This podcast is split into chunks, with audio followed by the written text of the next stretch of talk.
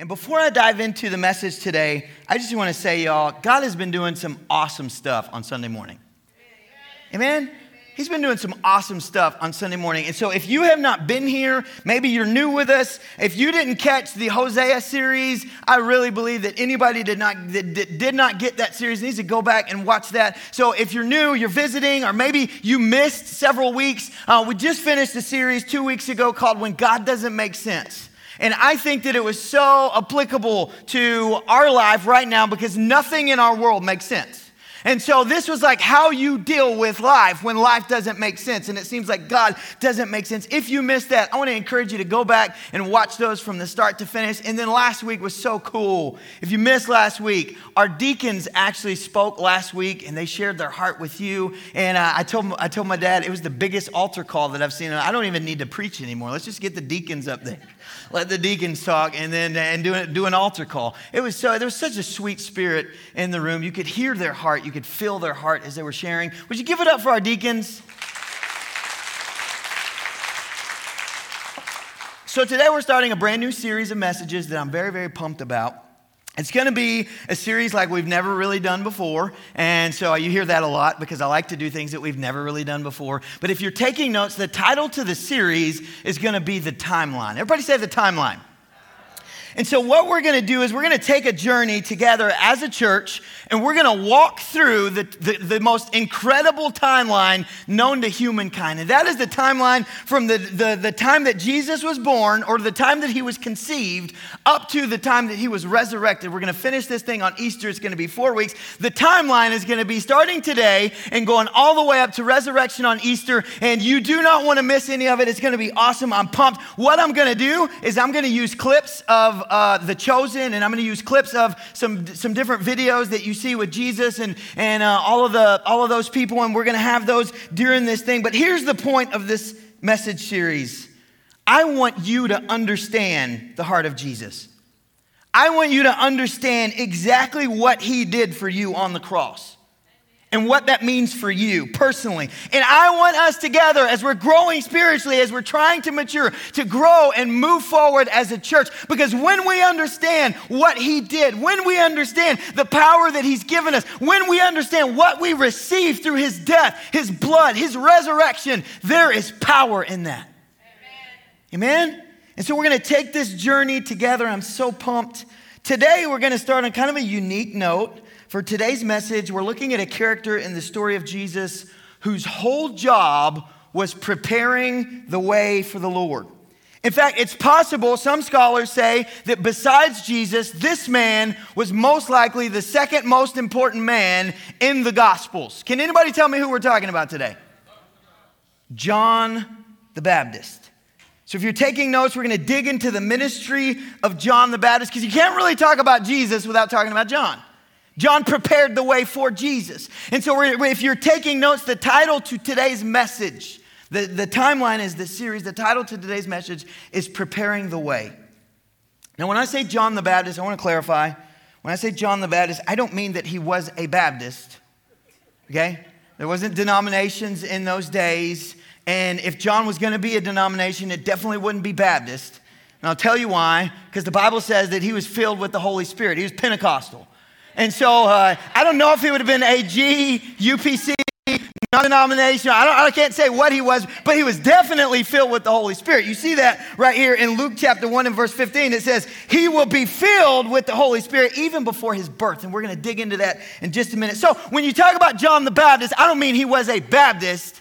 If we called him, you know, uh, something common today, it would be more like John the Baptizer. In fact, when you watch videos, most of the time they don't call him John the Baptist. We see that a lot in scripture, but they called him John the Baptizer. And that was because he wasn't known for being a Baptist, he was known for baptizing people in water. Amen? And so this is what we're going to talk about today. I'm so pumped about where we're going. Let me paint you kind of a picture of John the Baptist. And, and, let me paint you a picture because it's so funny when I said that he's really, really important, like probably the second most important person in the Gospels. It's funny to me because pretty much I don't think that John could have got any speaking engagements at any church. Like, here's a really, really important guy. But if he was to call me up and be like, hey, Josh, this is John the Baptist. I was wondering if maybe I could speak at your church. It would really have to be the Holy Spirit leading and guiding that. I'm going to tell you why. Let me paint you a picture of who John the Baptist was. Turn with me, if you have your Bibles, to Matthew chapter 3. Matthew chapter 3. I'm going to start reading in verse 1. It says this In those days, John the Baptist came to the Judean wilderness and began preaching. His message was repent of your sins and turn to God, for the kingdom of heaven is near. The prophet Isaiah was speaking about John when he said, He is a voice shouting in the wilderness, preparing the way for the Lord's coming. Clear the road for him. Now look at verse 4. John's clothes were woven from camel hair, and he wore a leather belt around his waist, and for food he ate locusts and wild honey. So, let me paint you a picture. Okay, close your eyes real quick. How do you view John the Baptist? He's kind of a homeless guy in the wilderness, okay? And around his body is this thick camel hair with a belt around his waist, and he's walking through crunching on locusts and has a handful of honey. This is, this is John the Baptist. This is the second most important guy in the scripture. Now, if you're thinking to yourself, well, maybe that was just kind of normal back in that day. The reason that they paint this picture in scripture is because that was not normal at all. This was the guy that moms, if you saw him in a crowd of people and John the Baptist is coming through and you got your kids kind of around you, you're going to go grab their hands and you're just going to kind of watch him pass, not take your eyes off of him, and he's screaming, Repent, for the kingdom of heaven is near. He's preaching this, this message of Jesus. They don't know who Jesus is. He just sounds like a crazy madman. And so you're grabbing your kids and you're walking away. That is a picture of who John the Baptist was, and this is who God used. I love that God uses the most unusual people. Don't point at me. I know you was thinking about it. God loves to use the most unusual people to do the most awesome things. So, John had this specific ministry, and he had a very specific purpose. And so, as we dive into all of this, John the Baptist, I want to use a clip from The Chosen today. To we're going to break it up into three clips, and it's when Nicodemus comes to talk to John the Baptist and ask him some questions. And we're going to go ahead and, and do the first clip. Andrew, if you'll, or whoever's back there.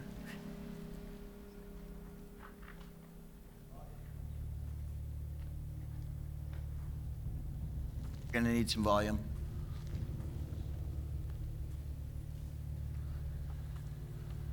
Well, You are supposed to be the powerful one. Yet you are more can you maybe restart it and crank up the volume some more? Thank you.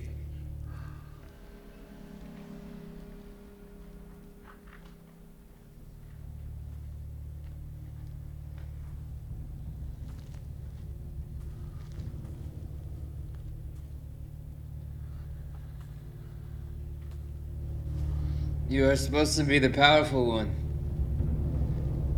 Yet you are more frightened here than I am. Are you the one they call John the Baptizer?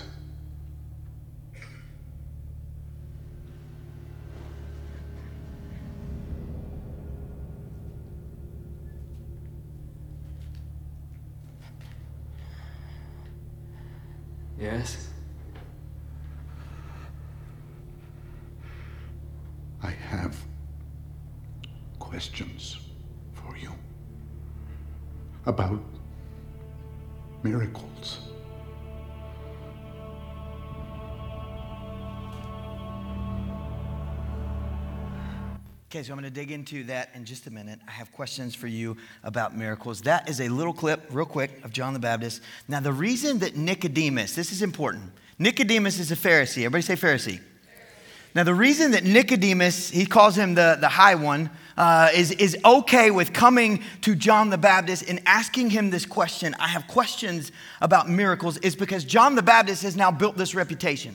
He doesn't just have a reputation of the camel hair and just have a reputation of the locust and honey, but he has a reputation because mass crowds of people are now coming to John the Baptist because they're hearing this message of Jesus and the Messiah coming. And that it has been quoted and prophesied that the Messiah was going to come. And John the Baptist is sharing with them that the Messiah is coming and that we need to get prepared for the Messiah. And for those of you that choose the Messiah, I'm going to baptize you into that. And so he's, he's answering questions that the Bible has given. So Nicodemus comes to him. Now he's coming to him because he's seen a miracle. But he doesn't know who to go to because you can't go to a Pharisee. They don't know anything about miracles. He goes to John the Baptist and he's looking to get some answers for what he's going through. So, in this timeline, I want, to, I want us to start with some points this morning. Points from the life of John the Baptist and what we see in John the Baptist. Number one in your notes is this John the Baptist was born with a specific purpose. Everybody say specific purpose. If you never read the birth in the story of John the Baptist, I'm going to give you a really quick Josh Polk version. Luke chapter 1. This is so cool. So, John the Baptist, his father's name is Zechariah. Everybody say Zechariah. And his mother's name is Elizabeth. And Elizabeth is barren. She cannot have children.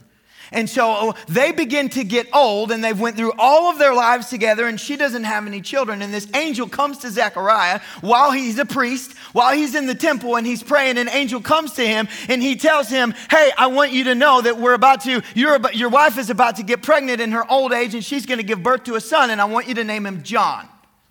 And so Zechariah just kind of chuckles, Huh, you realize we're getting old. I don't know, you know, we. Uh, uh, He's they having that conversation with the angel, and the, he has doubts. He questions the angel, and because he questions the angel, what happens is the angel makes him mute where he cannot speak. And he cannot speak until his son, John, is born. And so then you get to uh, same chapter, chapter 1, verse 26. We get into the second part of this. And uh, Elizabeth is now six months pregnant. She's, she's beginning to get, you know, the little kick in and moving around and all that. Elizabeth is six months pregnant. And an angel comes to Mary, who is Elizabeth's cousin, and tells Mary that she is about to give birth to a son. And it's to be the Son of God. She's to be conceived by the Holy Spirit. She's to give birth to a son, and she has to call him Jesus. She got angels that are naming the Messiah and John the Baptist. That's cool.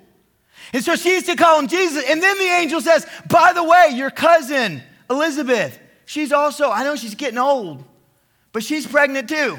Matter of fact, she's six months pregnant. She's getting ready to, you know, to, to, to have this baby. And so uh, you are, you are going to have this babies together. And so Elizabeth, if you go to Luke chapter 1, let's jump down to verse 39. It says, A few days later, Mary hurried to the hill country of Judea, to the town where Zechariah lived. She entered the house and greeted Elizabeth. Listen to this, this is so cool. At the sound of Mary's greeting, Elizabeth's child leaped within her, and Elizabeth was filled with the Holy Spirit.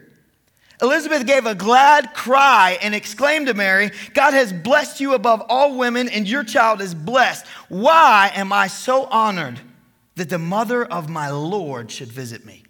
Wow. When I heard your greeting, the baby in my womb jumped for joy.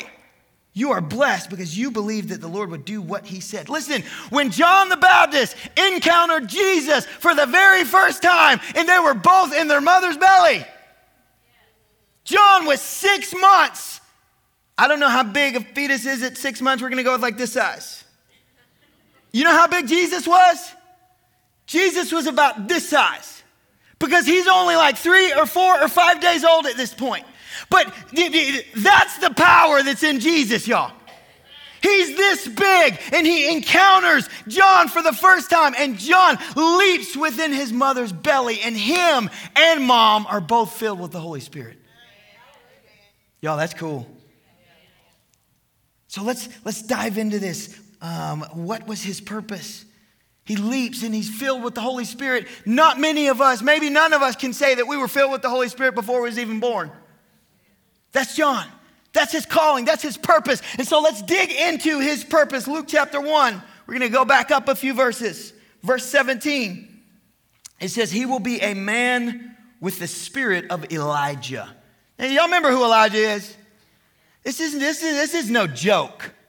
Elijah is the guy that called fire down from heaven to burn up the sacrifice and all of the water after they dumped tons and tons of water on the sacrifice. This is the same Elijah that took his tunic and tucked it into his belt and took off running and outran the chariots under the anointing of the Holy Spirit to get back home before this storm came. This is the power that he's talking about. The power. He's going to be filled with the Holy Spirit and have the power of Elijah. And then it gives his calling. Verse 1 and 17 He will prepare the people for the coming of the Lord. Mm. He was filled with the Spirit before he was born. He was given his calling before he was born. As a matter of fact, it was already prophesied about John the Baptist coming in Isaiah chapter uh, 40 in verse 3. It says, Listen, it's the voice of someone shouting, Clear the way through the wilderness for the Lord. Make straight a way through the wasteland for our God. Then we see in Luke chapter 3 and verse 3, that's exactly what John is doing. The Bible says when John went from place to place, both sides of the Jordan River, what did he do? He was preaching and getting people prepared, telling them to repent of their sins and turn to God. Now, I have to say, y'all, what's happening here with John is so significant. And I think some, so many times we forget how significant this is. John's ministry literally broke 400 years of silence in the church. Now, walk with me. If you know your Bible at all, if, you, if you've read your Bible or you know all of the Bible stories, here's, I'm going to give you a really quick breakdown of the beginning over to where we're at right now. So, in the beginning, God created Adam and Eve. And then uh, he, he let, they had to get out of the garden. And then the next big name is Abraham. And Abraham, the father of many nations, he, he begins his, his people with the people of Abraham. He puts his stamp of approval. This is my people. I'm blessing Abraham and his seed. And so we have Abraham, and then through Jacob, we see Israel is, is, is, um, is uh, uh, put together right there with, with the, the, people of Israel come through Jacob. And then you see the people of Israel begin to have judges. And this is God's people, his people. Everybody say his people. And so the people of Israel are his people, and they begin to have judges, and they have good judges, and they have stupid judges because they have people as judges. And so these judges begin to judge the people, and then judges aren't enough. And they want kings. And so then they ask God for a king, and they ask God for a king, and he gives them their first king, King Saul. And then they go through tons of kings. Lots and lots and lots of bad kings, some good kings, but they go through all of these kings. And then after you go through all of the kings and you go through uh, Babylon coming and taking Israel out of their home because God gave all these messages to Israel that if you'll follow me, I'll be, I'll be your God and you'll be my people. But if you don't, then I'm going to let your enemies come get you. And so Babylon comes and, and, and they take over. And then Nehemiah, which we looked at a little bit last week, comes and he brings them back to their land. And here's the big thing. Then we get to this part of the Bible called the major and the minor prophets. And this is huge, y'all. You have all throughout the story of 1st and 2nd Kings, all of these prophets, Isaiah, Jeremiah, Ezekiel, Daniel, Hosea, Joel, Amos, Obadiah, Jonah, Micah, Nahum, Habakkuk, Zephaniah, Haggai, Zechariah, Malachi. I, mean, I said all that to say there's a lot of them. And their job is to try to show Israel the way. Give Israel the word from God. God gives them a word, they give it to Israel, and most of the time, Israel chooses not to follow it. So you have God given this prophetic word that if you obey me, if you turn to me, then you'll be my people and I'll be your God. And they'll turn to him. And then they turn away from him. And then he's got to give another word. Then, so all throughout this time, you see all of this going on. You see all of these words from God, miraculous signs, boom, boom, boom. God using the prophets to do all of these cool things. You see, they prophesy that Jesus is coming in Isaiah.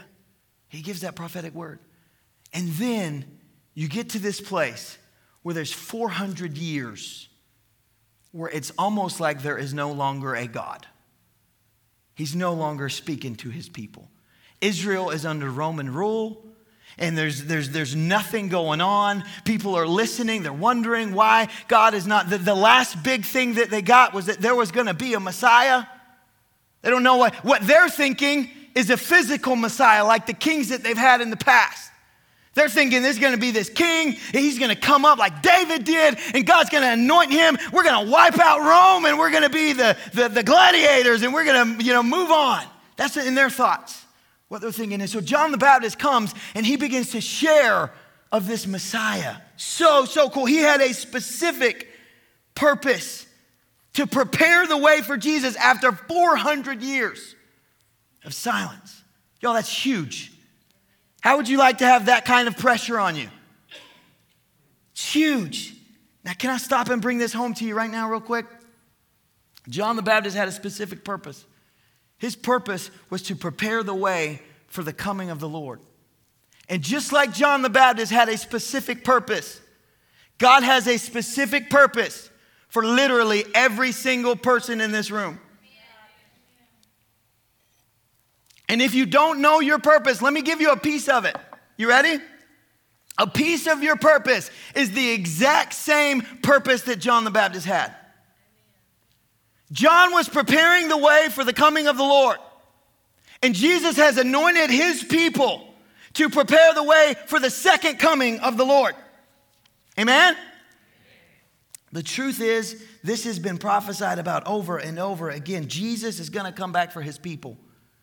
And if Jesus is going to come back for his people, then what needs to happen is the church needs to get really, really busy about sharing Jesus and loving on people with Jesus and ministering for Jesus, just like John the Baptist was really, really busy taking his purpose and going out there and preach and sharing the word of Jesus and giving and ministering. The church of Jesus Christ needs to get really, really busy if we really believe that he's coming back. And if we don't believe that he's coming back, we might as well just give up and do something else. Amen? Amen. Our purpose is just like John the Baptist, and the best place for us to start is at our homes, in our jobs, with our families, with our neighbors, with people that we know. Literally, listen to me, nothing on earth that I do matters more than what I do when I fulfill this purpose. And this is why I asked you last week to take one of these cards. And if you didn't take one of these cards, this is one of the ways, I'm not saying it's the only way, but this is one of the ways that we fulfill this purpose. If you don't know what this card is, let me share with you really quick. This is one of the things that we do here at Clawson. We have what's called a 4321. And what this is, is there's cards all over the altar. We started last week. The very first week, what we do is we ask God to identify people in our lives that are lost, that He's getting us ready to prepare the way for them. He's getting us ready. He's, he's, we're praying and we're saying, Lord, I love this person, they're lost. This person, I know this person and they're lost. Who is three people that I can begin to pray for, that I can begin to reach out to, that I can begin to love on? And then as God gives us those people, we write them down. And then week two, here's what we do we initiate contact with them.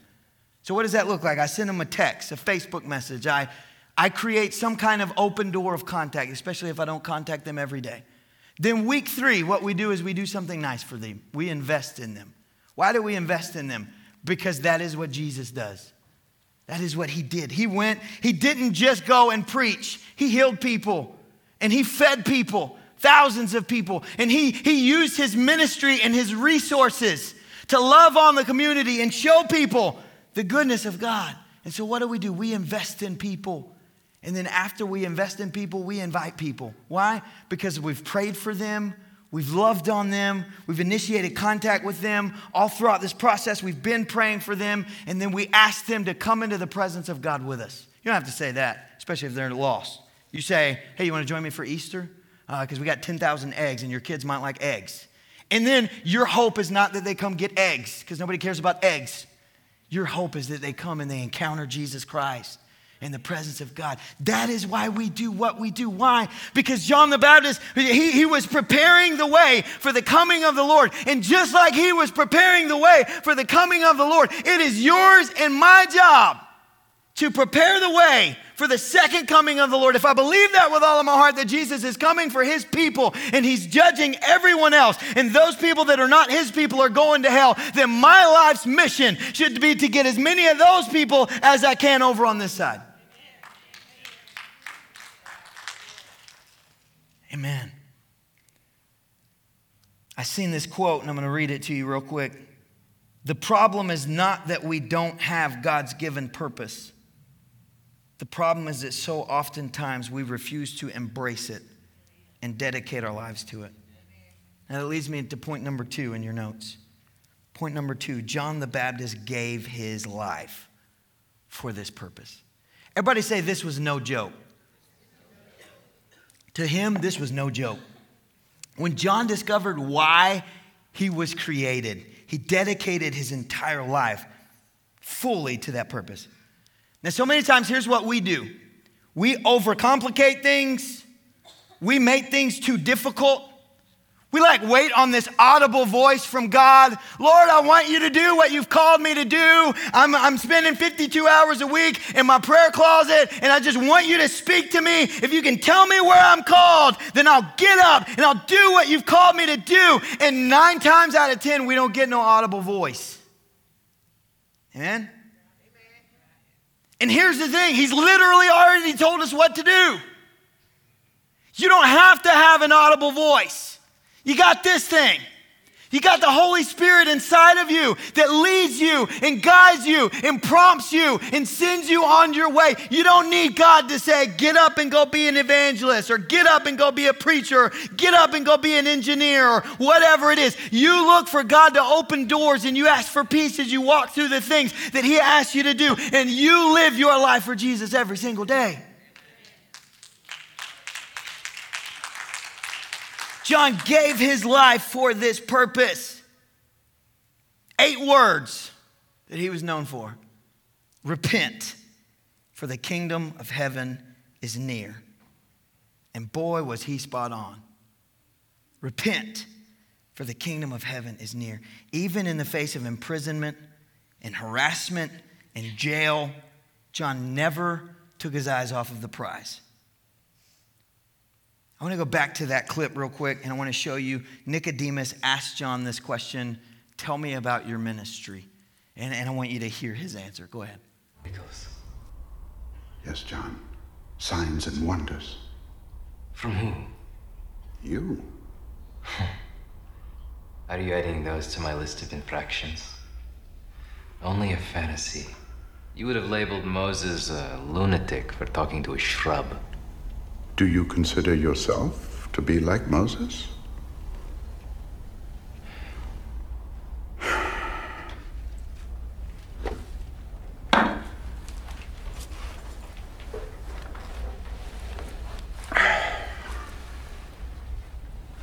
Tell me about your ministry. Do you remember when Caesar traveled through Judea? Yes. He sent all these men to clear logs and debris for the coming king. Make straight the way for the king, they'd shout. Prepare the way. The roads in Jerusalem do not have the same problem, but I remember the visit. I had to move. Romans aren't kind to the homeless. Lost all my possessions. Many in Jerusalem were frightened as well. Oh, they were lucky to have you to comfort them. For a price, of course. Should we be clearing the road for you, John? The point of this story? I don't like your frock.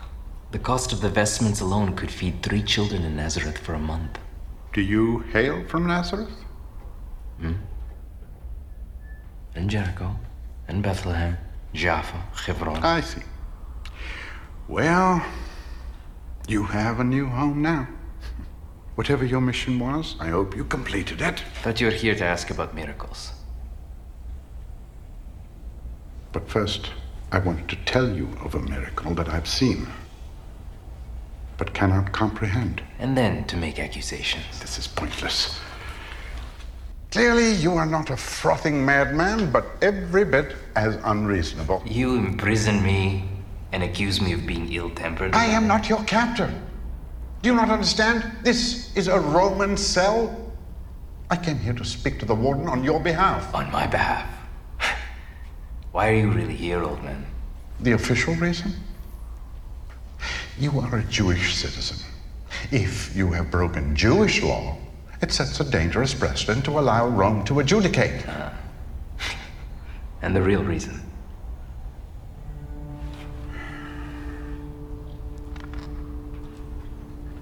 The truth? I am far from home. I am looking in places I would never go because I am searching for an explanation for something I I cannot unsee. No one else knows you're here.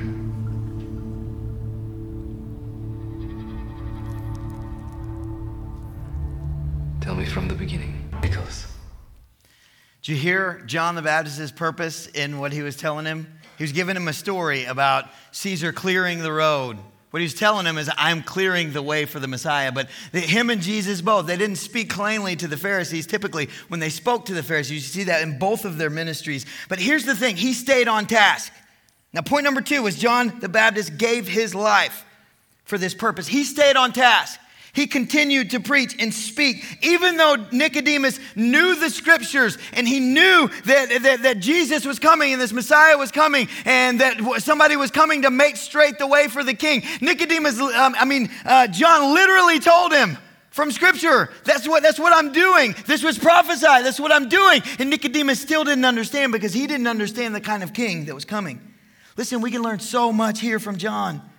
The truth is, when we begin to do what God has called us to do, when I, when I begin to work in my purpose, when I begin to share Jesus' love, when I begin to share um, Him with people and show people that I'm not the same person that I used to be, then what happens is when people begin to get curious, you know who they come to? They come to people that are talking about what God is doing when they get curious.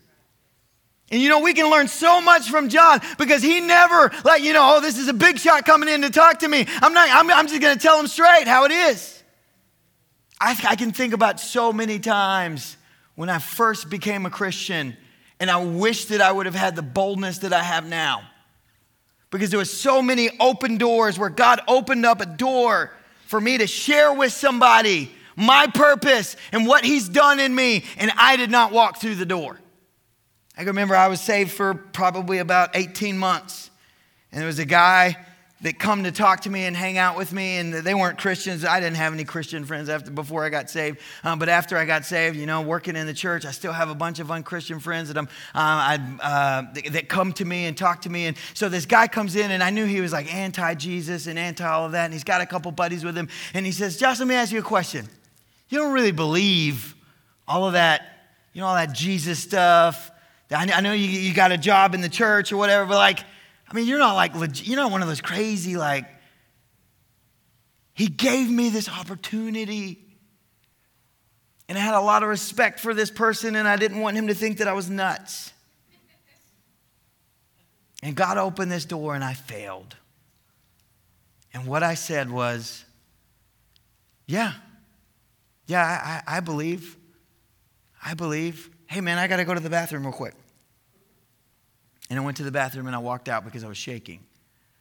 Because I wanted that guy to respect me. It was so stupid. I was like 19, 20 years old.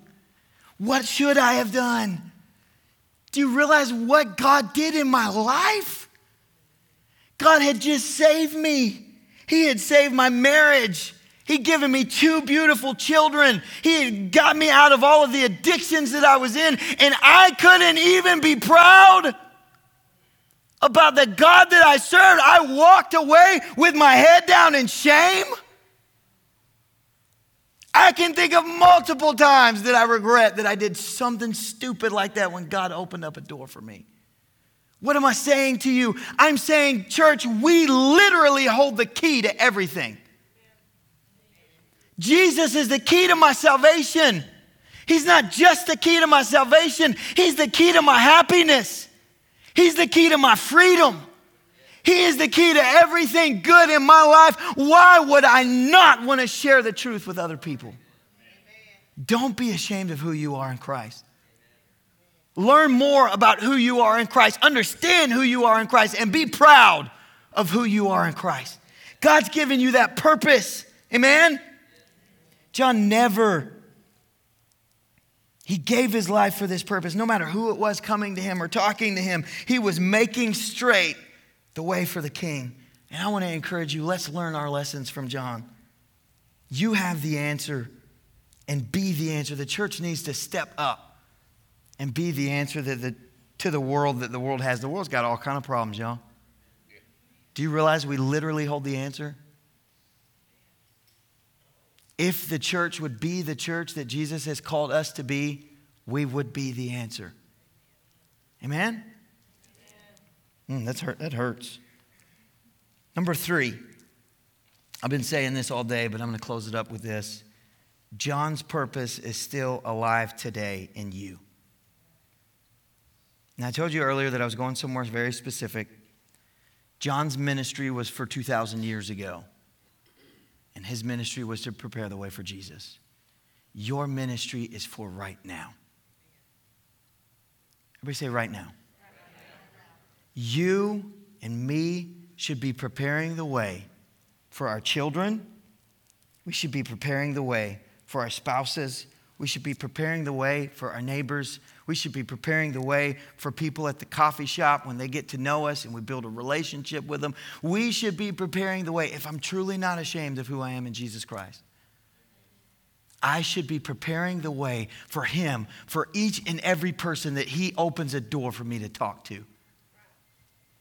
Sometimes I do that with my words, and sometimes I do that with my actions. John's purpose was to prepare the way for the first coming. Your purpose is to prepare the way for the second coming. John's purpose, well, Jesus' first coming was to come to be our Savior. This second coming is to come to be our judge. And that's huge, y'all. For your family, for my family, for our loved ones, He's coming to be our judge. And the best place for us to start fulfilling our purpose is with the people that we already have relationships with. I want to give you this third clip, and as they're playing it, band, would you guys step up and come join me up on the stage? Multiple demons. I saw it myself. They jeered at me from inside her mouth. Nothing could be done for her short of a miracle. And she won't say who restored her. He did not reveal his name to her. What? What? It has begun. What has? If he's healing in secret now, the public signs cannot be far off. Public signs? What? You know him? You can say that. What's his name? Who has ascended into heaven and come back down? I asked his name. Who has gathered the wind in his fist? Don't quote Solomon to me, you wild mongrel. Who has wrapped up the waters in a garment? Finish. No, you answer me first. Teacher of Israel. Finish the oracle of Agur, son of Jakeh. Who has established all the ends of the earth? What is his name and what is the name of his son? Surely you know. You are careless with Torah. God does not have a son except Israel. Israel is his only son. All of us. Suit yourself. You know, they'll put a man to death for blasphemy like that. Who will? You? It'd be a terrible precedent for Rome to adjudicate. Should never have come here. All your life you've been asleep. Make straight the way for the king. He is here to awaken the earth. But some will not want to awaken. They're in love with the dark. I wonder which one you'll be. Now, if this man is anything like you believe, or if he exists at all, you should leave this region. Your presence alone puts him in danger. If you think he needs my help, you've heard nothing.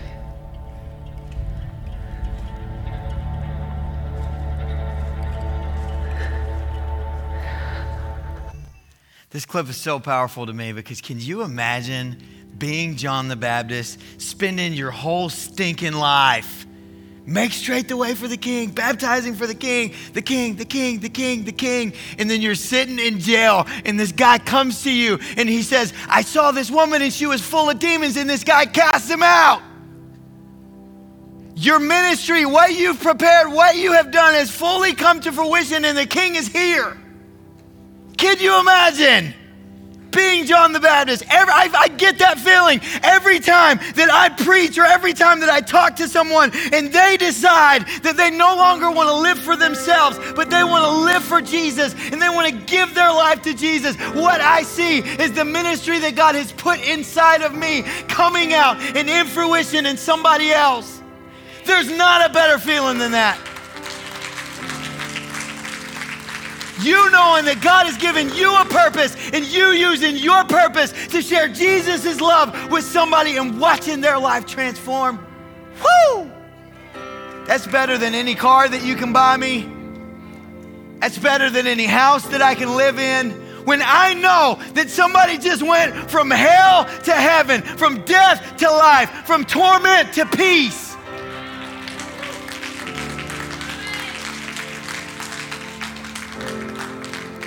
It doesn't get any better than that. Can I be honest with you?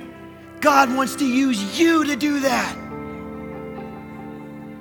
You. Everybody say me. Well, I don't talk well. That's okay. You can love people. He wants to use you to do that, but it's completely up to you. Would you stand with me this morning?